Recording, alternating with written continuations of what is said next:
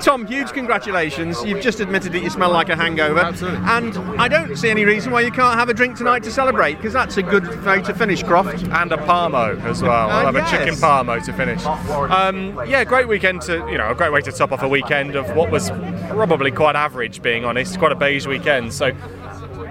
Um, I don't really understand how we're still only six points back. It doesn't seem to make an awful lot of sense, but uh, I, I will I will take it. I'm not gonna I'm not gonna turn it down or seven points, whatever it is, whatever we started the weekend at basically. So uh, yeah, pleased to have come away. Obviously um, after after Ash qualifying in his race one and his race two, just a non-finish in that third race can turn it all on its head again.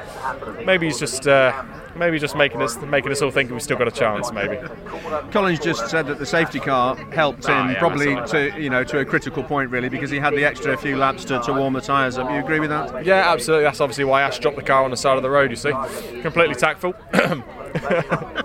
Um, how important was it? I mean, you, pointsy is the word you're always Yep. using. It. How important has that been for this Yeah, weekend? Because I- we're, we're getting to the, the business end of the season now, aren't we? Look, we, we've we've honestly had the most boring season this year, but we're still there, and I think that's the fundamentally that, that I think is the is the thing that obviously shows up how, how important just staying consistent really, really is because uh, yeah, as again we're still you know no no points gap really away at all, so.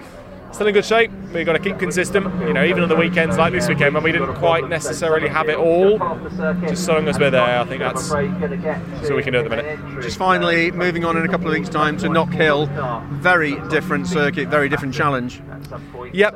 Yeah, yeah, yeah. It's a circuit I like, so we'll, we'll um, you know, we can look forward to it. But yeah, let's, uh, like I said, let's just try and knuckle down over these next next few days or so that we've got at it, and um, and see if we can't try and find a little bit more. But yeah, I'm, I'm, I'm predicting. Um, unfortunately, I think we're, we're going to be probably left with a similar sort of result to the one we've seen this weekend, and obviously they were very strong last year as well. So I think expect the same thing, but uh, we'll just have to knuckle down and see what we can do.